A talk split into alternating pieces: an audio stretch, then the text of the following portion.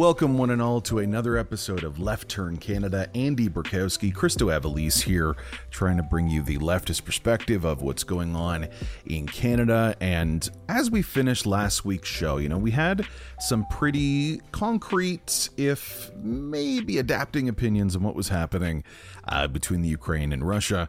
About a day after we put our show out, Russia did a full on invasion and the world is very very different. So so right now as you're most abundantly aware if you're listening to this now and things have changed radically since you know Tuesday of this week that might have happened but at this point Russia has done a, or is in the process of a full on invasion, not in just the supposed contested region in the Ukraine, but in many different regions of the Ukraine. It's not something a lot of people have expected. And they're and, encroaching on the capital, uh, yeah, uh, Kiev. Mm-hmm. Uh, you know, it, yeah, it's, it's, it's crazy because like I don't think most people were expecting this. I don't think so at all. Like I don't think people were necessarily expecting an invasion even, but if they were, I think the narrative was going to be because you saw it kind of coming mm-hmm. where you know sort of kind of sim a, a, re, a replay of what happened with Crimea. Crimea was, you know, the, the peninsula at the southern tip of Ukraine, borders Russia, at least with a very kind of narrow strait, effectively borders Russia, um, and a large, uh, largely ethnic Russian population. Russia annexed that. It's still not recognized by most of the world. Uh, annexed that territory with the argument being these people want to be Russian, mm-hmm. blah, blah, blah. And then you saw in Donbass and Lugansk, you know, Donetsk and Lugansk, that kind of like two eastern provinces of Ukraine uh, which kind of declared themselves independent breakaway states and were immediately recognized by you know the Putin government. And so you could see what was happening, and I think this was well aware. We were aware of this last week, but then it the invasion just happened, mm-hmm. and troops poured in not only from the Russian border but also from the Belarusian border.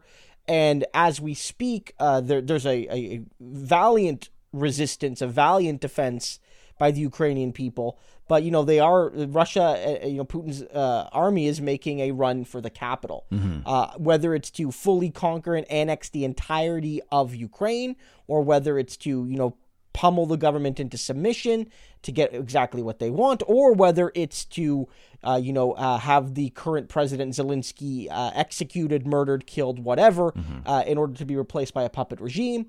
Putin has gone far beyond what anyone could have predicted. Yeah, and his language um, and kind of bleeds yeah. into this idea. Like, if he wanted to really denazify, which was the unfortunate yeah. rhetoric that he used, that would be something that would require, if he was, you know, being earnest in, in whatever rhetoric he's using, I, I puppet takeover or, or a full on annexation like you're talking about here. And it wasn't what people expected. Uh, since that time, since that's happened, you know, what do you think at this point, Christo, from because I think it's important to to contextualize this a little bit. What is your position right now on, on what's going on? And it's very personal. There's definitely no like hard line left position on this one, but w- what's your take on you know what is happening right now between Russia and the Ukraine and, and the U.S. and Canada. Yeah, I mean, I I definitely am disgusted with what Vladimir Putin's done. Mm-hmm. Um, there is no justification for it. There was already a very, very, very contested, flimsy you know, rationale for what he would have hypothetically done if he just said, tried to push the borders again of the two breakaway provinces. That would have still made him an international pariah. Mm-hmm. But doing what he's doing, uh, hitting civilian targets, um, you know, this is a an act of total war against Ukraine. Uh, it's not something we've seen in Europe in a very long time. Um, it's it's not even something, frankly, we often see in this way anywhere in the world, where like one nation state is making an end run to the capital of another, yeah. like a, a, formal war. It is really something that hasn't happened all too frequently. It's really strategy game esque, isn't yeah. it? It's kind of strange, isn't it? Yeah, and so honestly, like I I as much as I'm critical of elements of Ukrainian society, and we're going to talk about that. We're going to talk about some of the racism we've seen from the media, but also from elements within Ukraine, some of the uh, official postings of their their mm. armed forces and, and whatnot. Um, the reality is, uh, Russia is the undeniable aggressor here. They are the bad guy. And while we should remain cautious in our uh, total support for Ukraine, again, given some of the problematic elements of their society, um, the reality is that Canada and the West, I think, are generally correct in putting full sanctions on Russia as much as they've done. Yeah. Uh, I don't know if you can go much further than that. I think supporting uh, sending weapons to Ukraine and sending uh, putting sanctions on Russia is the right thing to do, or at least the oh hold on, Christo, Christo, thing to do. Christo, yeah. not weapons. It's called lethal aid. Yeah, yes, it's called lethal aid. Yes, Make sure you say it that. correctly. It's not. It, yeah. we used to send just normal aid. You know, yeah. medicine, uh, food rations, people that, that, they need. Now, when we send oh, weapons, fuck. it's lethal aid. So America's been doing that. this for a little while. They've used this rhetoric. This is a really new thing. Yeah. This is like a less than a couple months old, but I remember a few journalists used it again. I think when they were uh, talking about sending in advance of this conflict, sending arms to to Ukraine. Uh, it was yeah, it's a weird term, but regardless, uh, whether you support the lethal aid being sent or not, it's dumb to call it lethal aid. But the point is, like, I I think that's the correct thing is to is to do what we can to stop this naked act of aggression. Mm-hmm. And again, I, I think one thing that really needs to be said is that one, this is an act of imperialism. A lot of people who maybe try to defend or at least uh, excuse the Russian position will say, well, Russia is a victim of NATO imperialism. And to some degree, that's probably not incorrect. But Russia in itself, for the vast majority of its history, and in many ways until uh, right now, is an imperial power. Maybe not globally anymore like they were during the Soviet Union or parts of the Soviet Union, but the reality is that they have immense influence on the nations that border them, and that often goes on imperialism. And it should also be said that while it's true, Ukraine has deeply problematic elements. Um, we could talk a little bit about some of this, but like you know, they had uh, their official National Guard account shared a, a, a post glorifying a, a Chechen or a soldier from the Azov battalion, who we've talked a lot about, the fascists mm-hmm. that that Canada helped arm and train, um, dipping bullets in pig lard uh, and saying that they were going to shoot the Chechen orcs. Chechnya, mm-hmm. the, the soldiers from Chechnya are part of a Russian region that is largely Muslim. And so it's one of the stereotypes that to get at Muslim soldiers. Yeah, it takes you back to the racism of the war in yeah. Iraq, eh? Like it yeah, really exactly. does remind where you, you got those reporting. kind of stories, mm-hmm. exactly, mm-hmm. right? Where like we're gonna dip the bullets in pig in pig fat, and that way the Muslims won't get to heaven or whatever. It's like it's all bullshit, right? But but the fact is, like the intent is to humiliate a population by dehumanizing them. And of course, there are Muslim Ukrainians and there are many Muslims all over the world standing in solidarity with Ukraine right now, mm-hmm. and that can't be good. And and even earlier this afternoon, just before we recorded, the uh, one of the armed forces accounts from Ukraine. This one not verified on Twitter, but it does appear to be the main account. Has hundreds of thousands of followers um, you know, sharing just a picture of some of their, their people, and one of them's just wearing the flag of Rhodesia on his shirt. Jesus, Rhodesia, I... along with South Africa, being two of the, the you know the, the, the white supremacist, mm-hmm. white minority rule states from Southern Africa that existed, you know, in the mid 20, uh, 20th century. Um, and it's the flag that was worn um, by none other than Dylann Roof, the, mm-hmm. uh, the, the, the, the guy that shot up the black church a few years ago in, in the southern United States. Uh, and you know, one of the famous pictures of him is you know wearing a black coat with the old uh, pre uh, apartheid era South African flag and the flag of Rhodesia. And so, like, all of this is very accurate, but like. Putin's society is not a left wing society. Yeah, there's definitely Nazis deep, in Russia. Like yeah, there are still Nazis, Nazis in Russia. in Russia. They have anti Semites in Russia. They have white nationalists in Russia. They have Russian nationalists in Russia who will put, you know, uh, try to stamp down ethnic and mm-hmm. religious rights even within Russia. You know, because oh, yeah. Russia's a diverse, multicultural, multilinguistic. What they've done against society. the LGBTQ yeah. society there, yes, like deeply homophobic horrible. society. Yeah. You know, a few years ago, uh, let me just look this up. Violence in Russia was decriminalized. Uh, domestic violence in Russia, I believe, was decriminalized uh, a few years ago.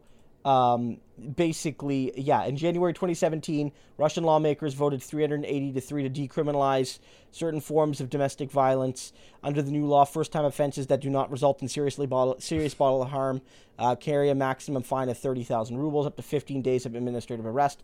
So basically, um, you know, this is not a progressive society. Mm-hmm. And so, in the sense that, like, you know, we should recognize that. I think that cautious support of Ukraine is where I fall on this position. Um, okay. You know, Zelensky's not bombing Moscow. Yeah. Putin is bombing Kiev. Mm-hmm. Okay, so I, I think that yeah. I think that is a real interesting line. And like you said, I don't necessarily know if that is, or maybe we said this before we started recording, if that is necessarily the majority left position, because this is such a still unfortunate, complicated issue. But fundamentally, I, I, think I I will agree that you have to put the burden of responsibility on uh, Russia and specifically uh, Putin and the administration that are making these choices. Of course, it should yeah. be noted there are mass protests against this war yes. in the streets of like Moscow and uh, other yes. big cities. Like this is definitely not a an entire culture that is being animated against Ukrainians, like what we saw during the war in Iraq and just the general war against the Middle East by the United States forces. So I think the, the biggest issue that I have with the position that you're taking, that I think other leftists and other people that are just maybe a little disillusioned yeah. by this, is the idea of how much support you do give to any sort of side in this conflict leading to an escalation. Because I think that fear yeah. of escalation at least yeah. you know on our our discord talking to other leftists and other yeah. people from different uh, walks of life here like there are so many people who are excited and you are definitely not in that group but there are so many people who are excited about this war the worst thing i may have ever seen was the avengers endgame you know that yeah. famous montage that had all the different characters from that are involved in this war being represented by uh, you know Thanos and Captain America. Like it was just yeah. sickening. Like I that terrifies me because I think there is such a real threat of annihilation in a way that we haven't seen before. So I'm just wondering maybe there's a way you can even ease my worries. I'm putting the responsibility on you here, Christo. But the idea that the very righteous and perhaps perhaps even rightly sanctions and and moves that are being made by the Canadian foreign conglomerate and other, you know, Western powers. What about that putting Russia in a position where escalation seems preferable? Going to that point, and you know, where where do you fall in, in that concern? Um, that, I mean, it's it, it's it's it's a great question. I mean, right now, because I don't know, man. I don't know. yeah, yeah. I mean, a couple things. One, you make a great point, and that eh, to, to, for a couple reasons. One, it should very, like as you know, it should be said very clearly that while I'm sure there is some support for what Russia is doing, what Putin is doing in Russia, it is by no means universal mm-hmm. for a couple reasons. One, there have been at least a few members of the Duma, you know, their parliament, come out and say that I supported a military incursion to secure the breakaway territories. Yeah. But I did not support a full-on assault on Kiev and other cities, you know, outside of that area. Now that there hasn't been hundreds of politicians, but there have been many saying that. There's also been, you know, uh, numerous massive protests largely, not exclusively, but largely by young people in Russia. Mm-hmm. Uh, there's been protests online by athletes and actors. One of the daughters of uh, uh, the Kremlin spokespeople, spokesman, posted anti-war messaging on Instagram or oh, on wow. social media or what have you.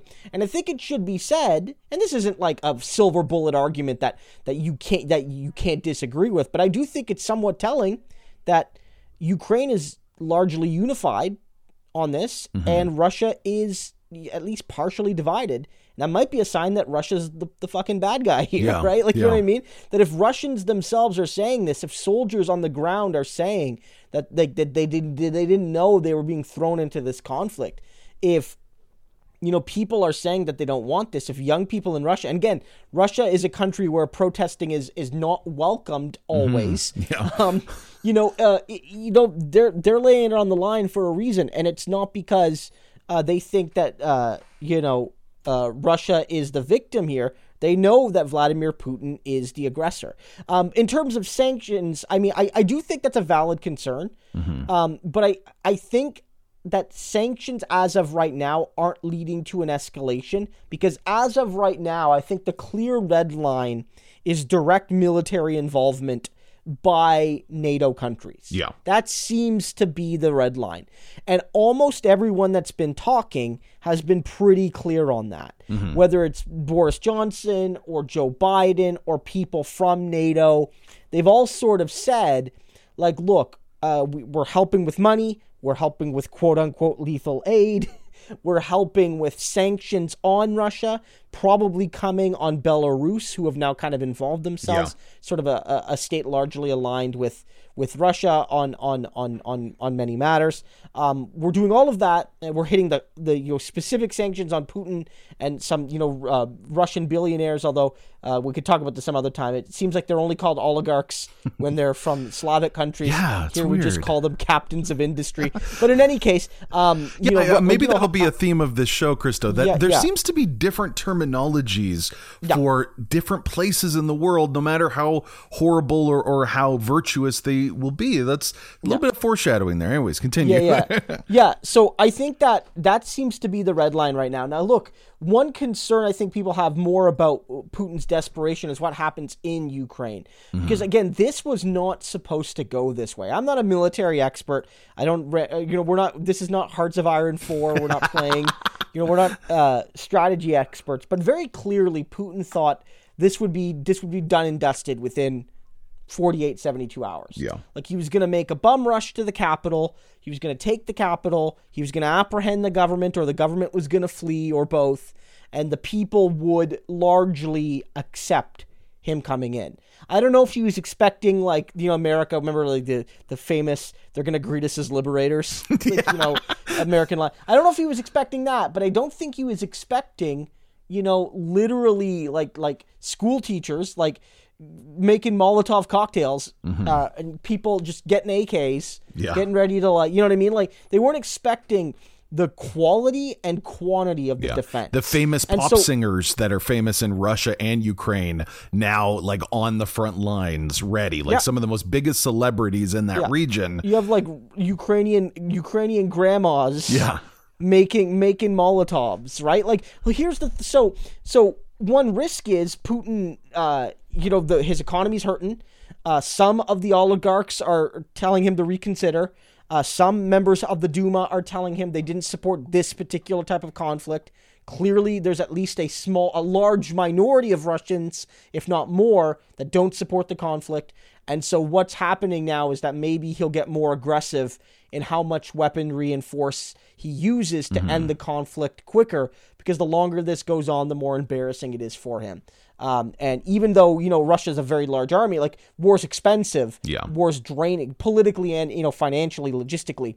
Um, that's I think my more immediate concern. But yeah, you're right, because because what if what if uh, Putin decides not to stop at Ukraine? Yeah, we didn't And go- expect the invasion. Like most people didn't, didn't. expect this. So or even like less less ridiculous like like like not that i don't think like, at this point we shouldn't call any action ridiculous but what if instead of like you know it's not so much that vladimir putin invades poland next but what if you know uh nato is shipping in goods and then a nato soldier gets accidentally hit Yeah. by something you know, I, you know what i mean? And it snow that snowballs. Because there has been an escalation by nato in response to put uh, you know tens of thousands of of, of of of soldiers in some of the nato countries. Because if you know the baltic states like estonia and stuff and poland uh, those countries uh, hungary all of these countries are, are either border ukraine or are very very close to it um, and they are NATO countries,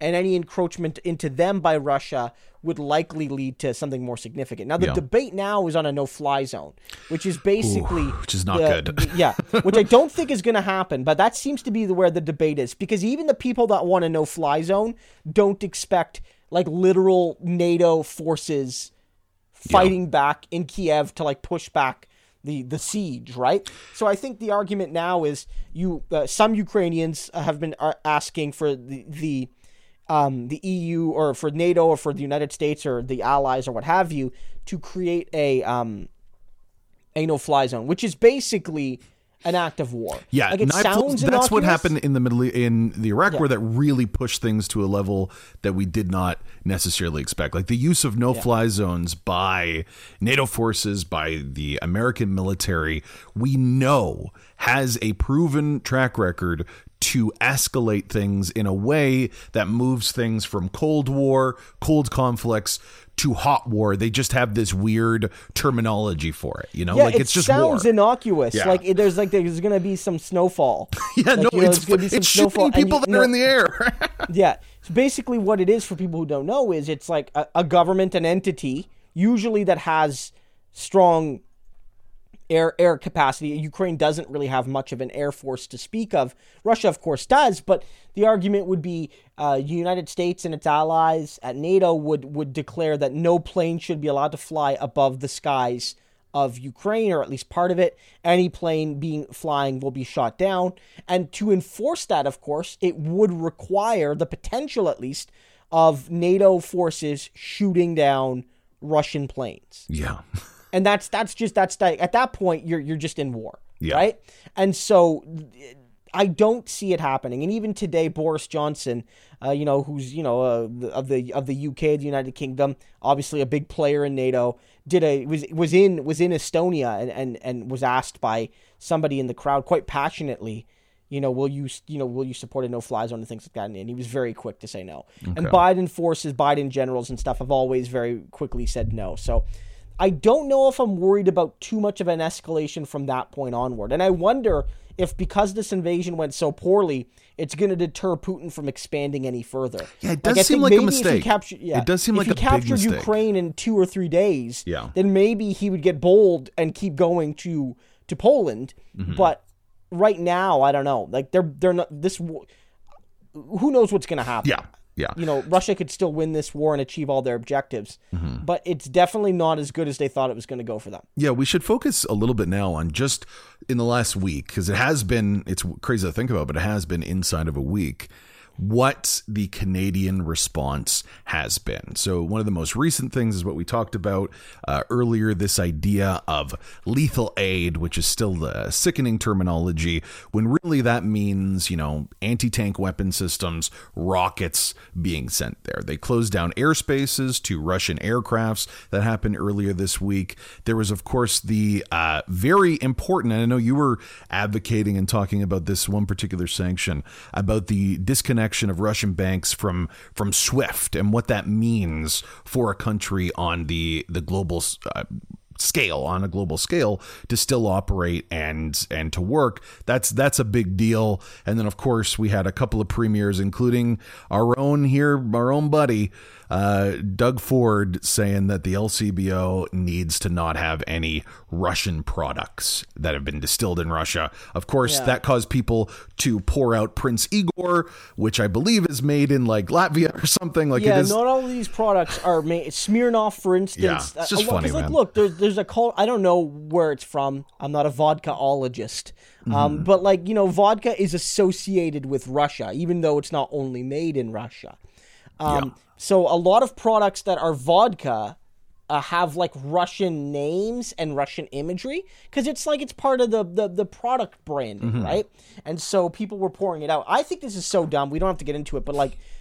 You already bought the fucking No, vodka. it's, it's just everything Like- we saw in the United Like, States so at the the very year. least, say like, look, okay, look, we got this vodka. We've already bought it.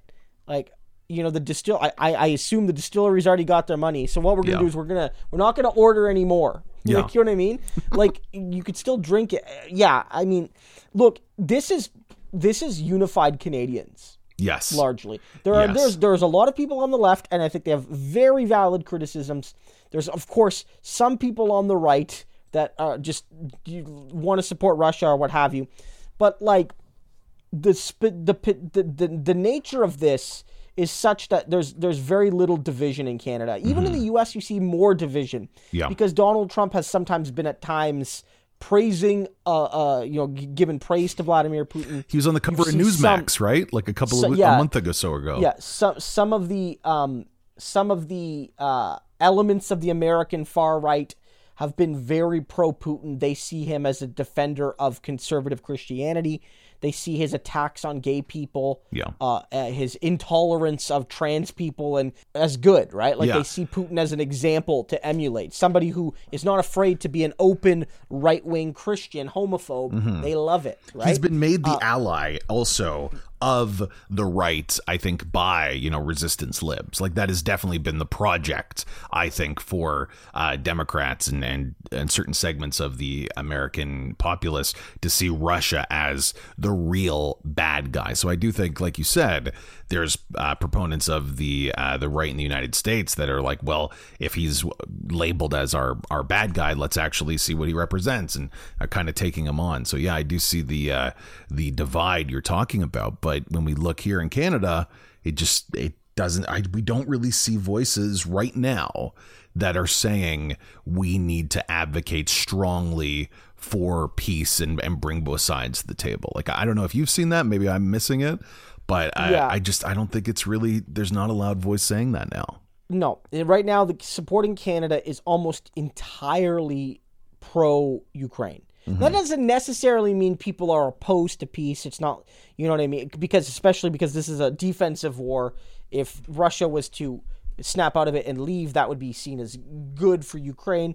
But like, look, this is a kind of war both with our domestic population and the aggressor abroad that gives everyone regardless of political spectrum at least the broad parties an excuse to support the conflict. Yeah, right?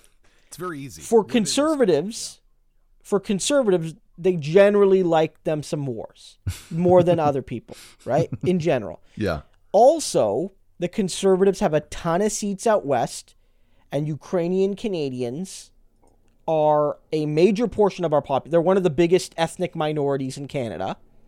And in particular, in some of the western provinces, they're like 14, 15% of the population. Right? So Ukrainian Canadians are a organized, numerous, vocal, you know, part of, of Canadian political society and so um, that's big. Likewise, for the, for that same reason, the NDP and the who have a couple seats out west in the prairies, you know, in the uh, in Al- in Alberta uh, and uh, and in Manitoba as well, and and the Liberals who also have some seats out there are also you know un, uh, you know want to ensure they stay on the good side of the Ukrainian Canadian community. But also, Vladimir Putin is like he's not popular here yeah, right? And this is not the kind of foreign policy issue where like you know, it's like just a like the the issues are divided based on ideology. Like for mm-hmm. instance, the liberals and conservatives backed the coup against Evo Morales because they're fucking monsters. But Vladimir Putin is like an open far right, you know, quasi authoritarian who hates gay people and, and and all of that, right? yeah, And so, you know, there's a lot of reasons to unite here. You want to look like you're pro-Ukrainian because they're the the victims here. Uh, you want to be good to the Ukrainian Canadian community, which is large and organized in this country, uh, and you want to be able to stick it to somebody that's not very popular here, right? Mm-hmm. This is why in the United States you've seen a quick shift. Um, Republicans seem to almost be defending Putin. A lot of them, even uh, last week. Now, almost all of them have either shut up or have jumped on the Biden's not doing enough to fight Putin bandwagon. Because you look at the polling, even people that identify as conservatives in the United States, they don't like Russia right now and they don't like Putin right now. And even like on the pure erroneous erroneousness of it, right wingers still think, and, and some people still think Russia is communist. Yeah. And so if you hate oh, communists, oh, God. It, you look, uh, we're not going to get into how much that makes me want to become the Joker, but like the reality, dude. That vi- we just just one second. That video that the Lincoln Project made. If you haven't seen it on Yeah. Twitter, make sure you do because it, it it will make you. It's just a tier below the Avengers Endgame, looking for death and war in like a comic way, so that we feel less bad. The Lincoln Project one is like horrific. it's legitimate to criticize some Republican coziness with Russia. Again, in particular, shady business dealings in some cases, and you know, it's it's kind of like uh, you know, a lot of conservatives are like, man, you know, Putin's really homophobic. He's getting it done against Yeah. the gays. We could do that. Like that's like the, but it's like. Uh, everyone in Canada, every major political party is broadly united in this. And I think it's easy in some ways because one, the bad guy is so clear. The good guy is identifiable. We'll talk about that. But the, the victims here are white Europeans, and maybe we'll talk about this next. Yeah. Um, and there's a large group of those particular white Europeans in Canada. And again, Putin's a, a, a big bad guy. And critically, right now, there is no discourse, at least from what I've heard, of actually sending Canadian soldiers to fight and die. Yeah. And so it's something everyone can kind of support. Many people argue, and I don't think unreasonably, that sanctions are an act of war, but most Canadians don't see that as such. So they think Canada's role is constructive uh, and, and biased, but not necessarily entering into a state of war like we did in Afghanistan. And I think that ties very nicely into a big part of this conflict that we this war that we we want to talk about because I think back to the war in Iraq and, and the war in Afghanistan and and the, the social media that we have today was not even remotely to the level uh, back then. So we're, we're getting to see perspectives and, and narratives being built in ways that we haven't seen before and I want to go to our Patreon uh, question asker here. Uh, go to patreon.com slash left turn Canada. Bunch of new patrons there, so thank you very much. And this is a question from Grandizer.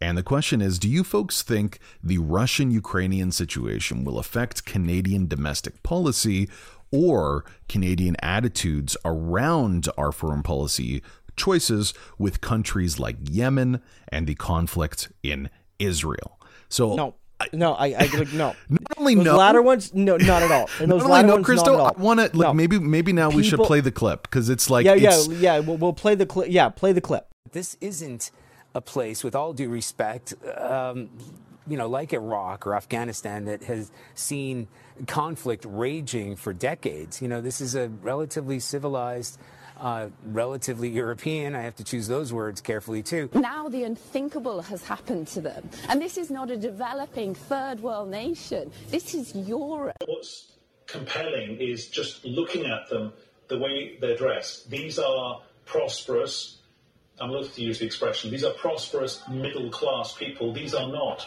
obviously refugees trying to get away from areas in the Middle East. me, I'm sorry. It's very emotional for me because I see European people with blue eyes and blonde hair being killed, children being killed every day with Putin's missiles. Just to put it bluntly, these are not refugees from Syria. These are refugees from uh, neighboring Ukraine. And that, quite frankly, is part of it. These are um, Christians, they're white, they're. Um, So that should tell you pretty loud and clear the world is still not ready to look at brown people as the same as white Yeah. people. Like it's just that simple. Yeah. And look, there's there's oh, no way man. there's no way there's no way this is going to change our approach to Palestine. There's no Yeah. there's no fucking way.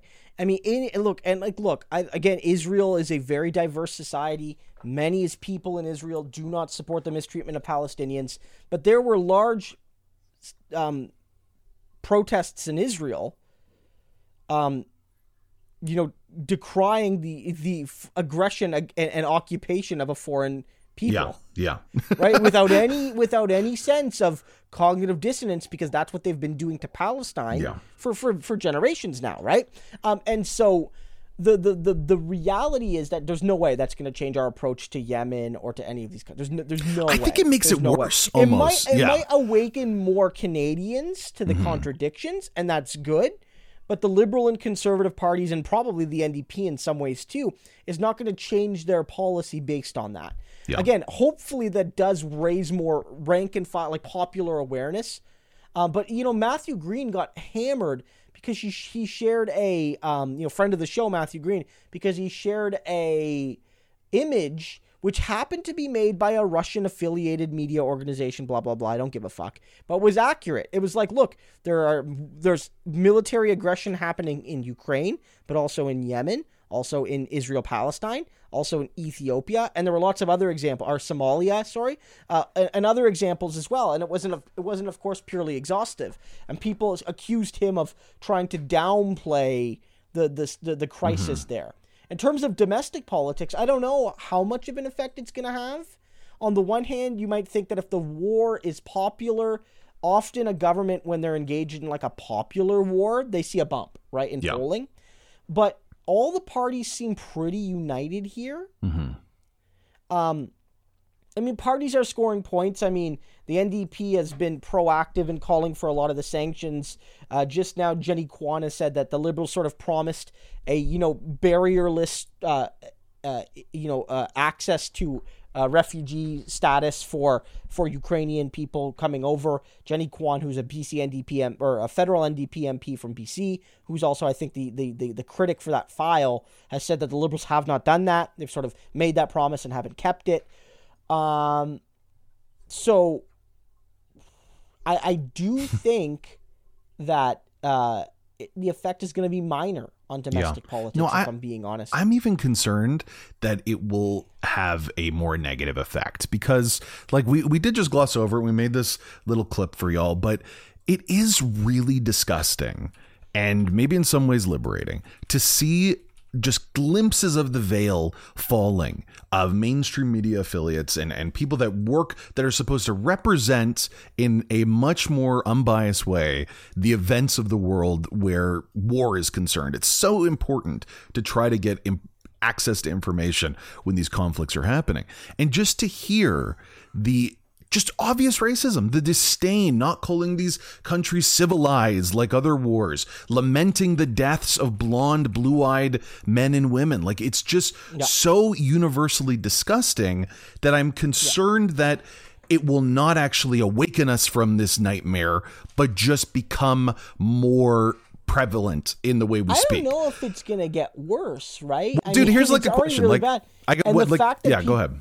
They ripped off so so many masks were ripped off. Yeah. Right, you know what I mean? Like in the media, in Canadian media, in in uh, European media, in American media, in uh, like like French language media. I think we all played English clips there, but in France, they've made similar claims. Mm-hmm. Look, I think that there is I don't know if it's gonna change. That that's not me. I, I don't know if it's gonna get worse. I don't think it's gonna get better either. but I, I think know, it's man. a really illustrative moment of like why we care. It's these people look like us, and when of course when they say that, it's they don't realize that. No, can't, can't like a lot of Canadians don't look like that, right? You know what I mm-hmm, mean? Like, yeah. a lot of Canadians don't. A lot of Canadians have come from places that have had conflicts, and those conflicts have just been ignored right? Like you know, they, they but they look like us. All of that. They're quote unquote educated, civilized. I I do think that that is a very important discussion to have, mm-hmm. and it's been difficult to have it. Um, you know, uh, a lot of people have uh, brought these things up. Uh, it, no, not only the racist coverage, not only some of the racist actions by Ukrainian forces and, and Ukrainian Polish forces, yeah. Yeah. but the the specifically a big one being the treatment of migrants at the border. Yes. So as people may not know right now, um, Ukraine is not part of the EU, so they don't have like a free movement clause like say Poland does with Germany, right? But the, you know they they they uh, people often go across the border, and many people are dual citizens, and there are a significant amount of people in Ukraine, whether it's for work visas or whether it's for studies or whatever, that are in the country from places like Africa. There are, uh, you know, uh, at least a, a- a decent amount of, of, of, of black people in Ukraine who are not Ukrainian citizens. And right now, Ukraine has a policy that uh, I think if you're 18 to 60 and you are a Ukrainian man, you're not allowed to leave the country because like it's it's total wartime. We don't like we don't have time to debate that that policy. But women and children and you know the elderly and what have you are able to leave the country and they are being accepted. What we're seeing at the border, in at least some cases, and this could be due in part to actions by Ukrainian officials, but not totally, because again, a border is a two way thing. People have to, you know, you have to cross into another country. Um, black people and other minorities, like uh, people from India South Asia have been blocked in some cases, or they've been forced to wait days Oh. where Ukrainian women have been forced to wait hours Mm-hmm. and to get, you've you know, been to get on trains and and it was called uh, disinformation, right? Exactly. When this was and first that's presented. The most sickening part of Yeah. this. Some people might say, okay, well, look, it's times of war.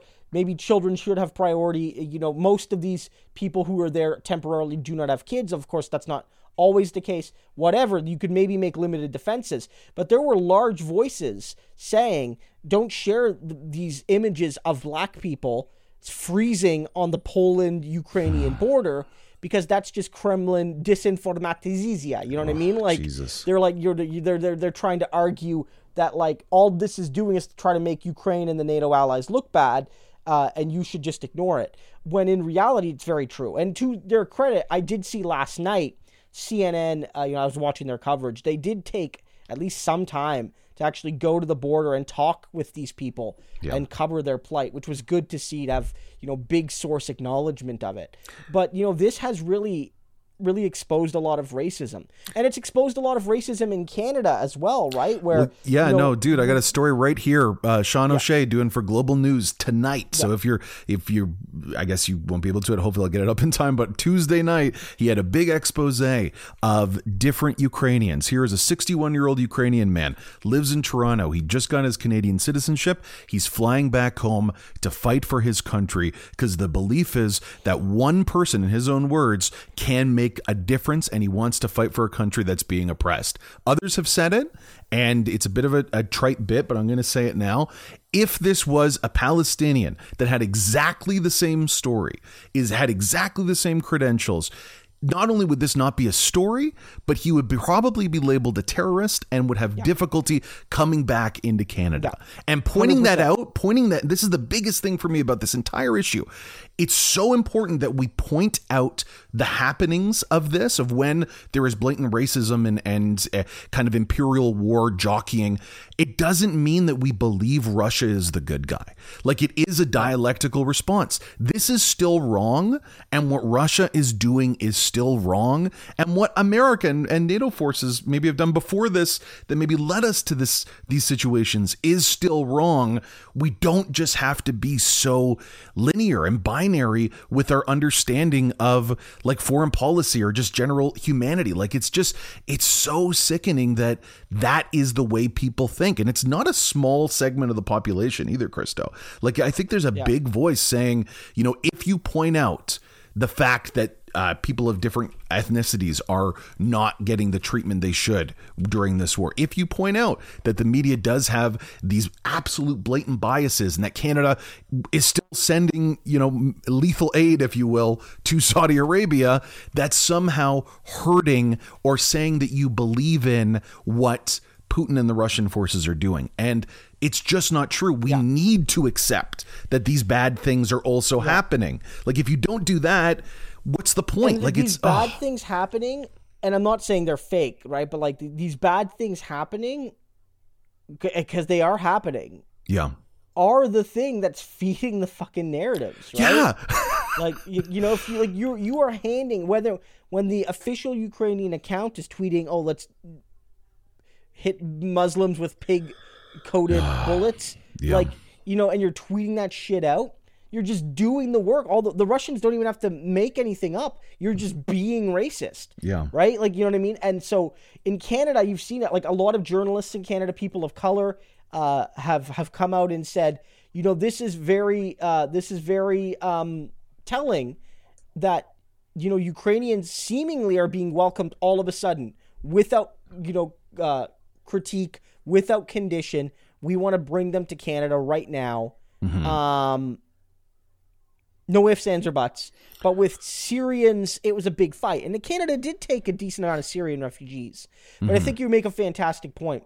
Where you know loyalties uh, to your country and, and, and this idea of terrorism is not being is not happening here because we agree with the conflict and because they're white people. Remember, Just because they're white Jagmeet people, Singh has yeah. been asked to denounce the like Air India bombing and denounce P- Holy sh- Khalistani that's a great separatism. point. That's a when, great when point. even Jagmeet like it's not like Jagmeet's father did. You know what I mean? It's like Yeah. just something that loosely is connected to his culture, and he's been asked to apologize more for that than for Chrystia Freeland loving and celebrating Nazi grandpa. Right? Well, Do you remember how big that was with Jagmeet? Yeah. Like it was that Yeah, was a huge was story for a first while. interview. His Yeah. first interview after winning the NDP leadership. Mm-hmm. Right? His first leader after winning the the leadership. Oh boy. Uh, he went on the CBC, and Terry Milewski gave that interview.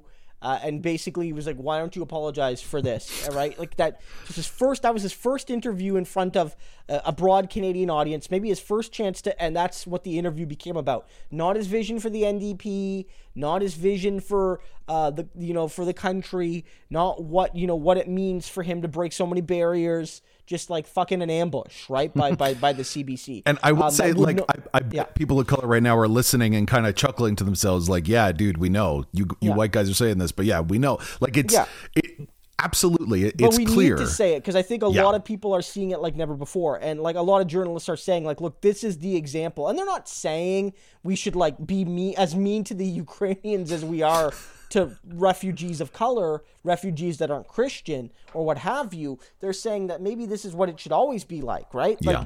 and you know, like you're even seeing it, like, and, and to be fair, Candice Bergen did get called out of it, but you know, Candice Bergen, the um, the uh, current inter, the interim leader of the uh, Conservative Party, tweeted something out uh, earlier today, and she is talking about how we need to be tough on Russia. We need to, you know, uh, talk about Canadian oil and gas. But she says Canada should be a safe haven for Ukrainians fleeing Putin's invasion. Conservatives are calling on this government to step up for freedom and democracy and help our friends in Ukraine during this crisis. We call for visa free travel from Ukraine to Canada, which again, I support. I 100% support that.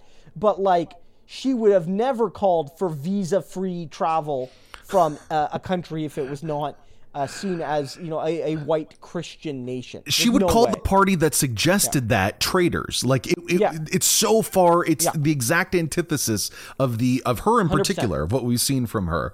So it's just it's it's laughable at this point. So I think it is a good step now to to go into what our deputy. PM is doing. We don't have vice presidents here in Canada, but this is a Yeah. very important political She's uh, clearly official. the number two. Yeah, Yeah. Chrystia Freeland. She's the deputy prime minister, which again isn't much of a thing. Like technically, I guess if Trudeau was to like pass away or quit all of a sudden, she would, in the very interim, assume um, prime ministerial capacity. Yeah. But I mean, what would actually happen is the Liberals would elect a new leader, and then that person would become prime minister. But in any case, she's clearly being set up as the successor to Justin Trudeau. There's, Mm-hmm. there's no doubt.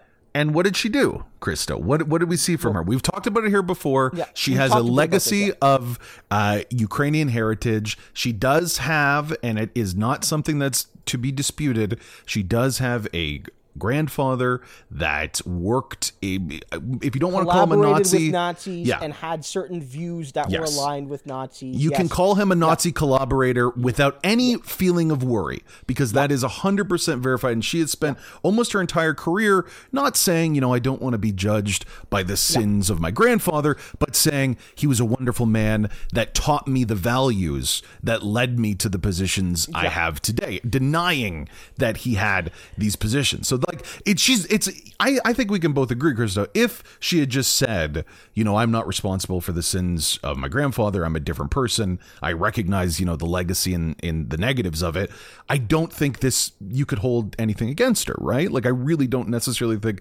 that's the wrong thing to say. But the fact that she's doubled down and has become kind of a beacon of the Ukrainian community across Canada, she very, she always talks about it Yeah. kind of shows where her lines are. So she's been out supporting the the Ukrainian people, which again is the good thing to do. But she was photographed with some bad stuff, right, Christo? Yeah. Okay. So, uh, Chrystia Freeland again.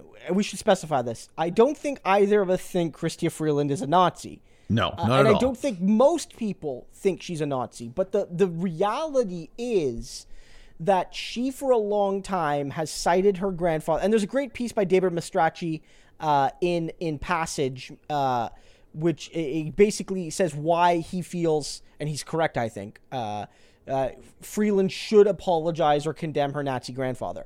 Because Yeah. on the one hand, in isolation, she owes us nothing on that regard Yeah. She does not oh you're not responsible for the sins of your father and especially your grandfather right? Who most did most of these things before she was born uh, well before she was born. Um, and so that that's one thing it's not as if chrystia freeland never mentioned her grandfather and then 40 years later somebody brought up her nazi grandpa and asked her to apologize ambushing her Yeah. she has called this russian disinformation she has routinely talked about her grandfather and grandmother having this deep broad influence on her life and her worldview helping her to get to where she is Yeah, her the so economic ways. success that she had, like the Yeah. legacy of wealth came from Yeah. that. Yeah, and so you know, I think a lot, and she's often said things like, "Our grandparents fought so bravely to defend this country during Yeah. the Second World War." That was funny. And so, and of course, you know, as I noted on Twitter, and I got a lot of liberal hate for that, but I said, you know, it's like, I don't know about all of our grandparents. Now, I think to be fair, another one of her grandfathers did serve on the Canadian side, I believe. So maybe she was referring to him, but she didn't specify. The point is, she has called on this grandfather's influence for a lot. You can't live by the sword and die by the sword. Mm-hmm. If she never talked about grandpa, then I would be right 100% in favor of the people saying she owes him nothing. Um, and doesn't or have to, she doesn't or if she said or if she did talk about him like we said and just said you know i'm obviously not responsible i it's not i want to Yeah. live differently that would be okay without question Yeah, hundred percent. Yeah. uh, and so, um, but she she's made that claim, and so I think it's perfectly fair game. Now, what she did this weekend was that all over all over Canada there were rallies in support of Ukraine, and the vast vast majority of people there were not far right, were not sporting far right iconography. Most people were carrying, you know, the blue and yellow Ukrainian flag or the Canadian flag or uh, other symbols to represent peace and, and, and, and all of that. But Freeland went with a red and black scarf with the words like basically like glory to Ukraine on them. Sounds innocuous enough, but the red and black scarf, which often in some cases uh, uh, refers to anarcho syndicalism, right? You know, the red and black flag to kind of like left wing anarchism. In this particular case, refers to a historic far right militia group in the Ukraine, in Ukraine, sorry. We try not to say the Ukraine Yes, anymore. not- not in that. Ukraine, um, who um, who um, uh, committed acts of violence against um, both Polish people and Jews in many cases, Yeah. uh, and is not seen as a particularly nice group. Now, I know the politics of the region and of the time are very complicated, but it's seen as a hateful symbol, and yeah there's so a lot of let's pushback. reiterate just to make sure ever we all caught that our deputy pm was photographed wearing this symbol Well, not wearing it. to. Sorry. what she was Sorry, doing is sorry, yeah. standing in standing in front of a crowd, taking a photo yeah, sorry. under a big banner saying "I stand with Ukraine," and that was fine. But they were holding, and she was holding it, sort of strewn across this group of people with that that that symbol. And a lot of people at first basically said, "Oh, you know, this symbol either isn't that bad, or this symbol." Um, you know, isn't uh, isn't what you think it means. This symbol is fine. Actually, glory to Ukraine is fine. The statement has historically been connected to far right groups, but of course, glory to Ukraine, you know, is in isolation might just be, um, you know, innocuous. But then she deleted it. You know, she deleted. interesting interesting She deleted the tweet and then basically with the same or very similar words. Okay, so she basically had this up here. This is uh, from Dan uh, Dan uh, Buckner on Twitter.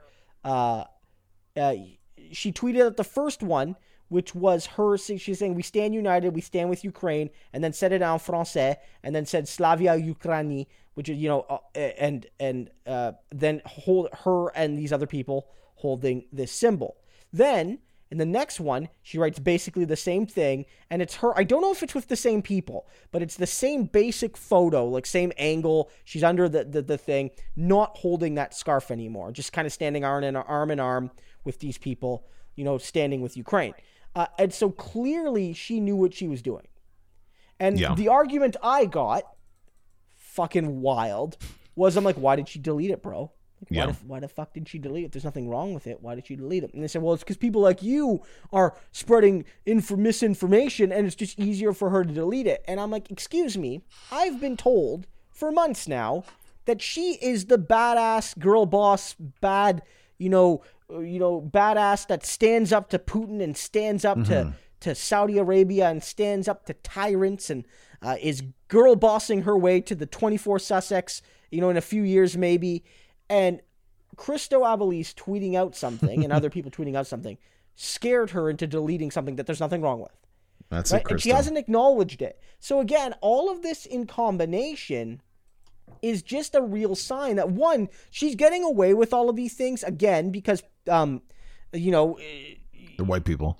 white people. Oh, yeah, exactly. It's, white white people. It's part of it's partisan politics. Liberals and conservatives. I doubt an, an NDP. Again, Matthew Green got really hammered for for for sharing a factual image that just happened to be produced by a group that we don't like. Yeah. Um, but the reality is like because it's a European group and because we're standing with Ukraine, people are just looking past these things. People are looking past the the these these kind of troubling signs of of, of far right politics. And so um, you know, I just I, I think that we're at the point now where she's done these things, and we're at the point now where she continues to celebrate her grandfather's legacy. Yeah. That she sort of owes Canadians an explanation. And I'm not even saying that in the sense that like, oh, we need to grill her even more necessarily. I, I said this on Twitter. Uh, if Chrystia Freeland just said, one, my grandfather was a Nazi collaborator and I denounce his actions and beliefs, and two, I am sorry for posing with an open symbol of hatred at a rally, 99% of the criticism would melt away. Now, on this, of course, there's other criticism. She helped do the coup in Bolivia, all of But that. she would never like- say that. There's no reality, I think, where she would say that for the reasons that we've said on this show. Like there is enough of a constituency that will burn you at the stake for even suggesting that there is some connection towards even a legacy, not even an active connection now, but a legacy of Nazism and far right belief within the Ukrainian communities. Not counting for the SS monuments that are here in like Oakville that Canadian uh, Ukrainians really wanted to be put up because it was their fight against communism. Like it just, I think that Jagmeet, we talked about it earlier, would be in a completely moral defensible position if he said, you know, why hasn't Freeland been held to task on this? Why hasn't she had to answer for the issues of this direct issue? If it is a mistake, it's a mistake when I had to answer for something completely erroneous and obscene. Like we we just that's why I was kind of worried uh, earlier, Chris, when we were talking about, you know, the hope that this will open more people's eyes, the blatant mask off racism, all this. And Yeah. if Chrystia has been doing this for years and it's at the fever pitch and still no one gives a shit, like maybe no one will give a shit. Like maybe it's just Yeah. not meant to be. And it's a little, I hate we always end on a nihilistic note, but I just, I, I am concerned that we are reaching that level where think it's right now it's hard. Yeah, I think at least in the short term, there definitely is a sense, and you make a good point there.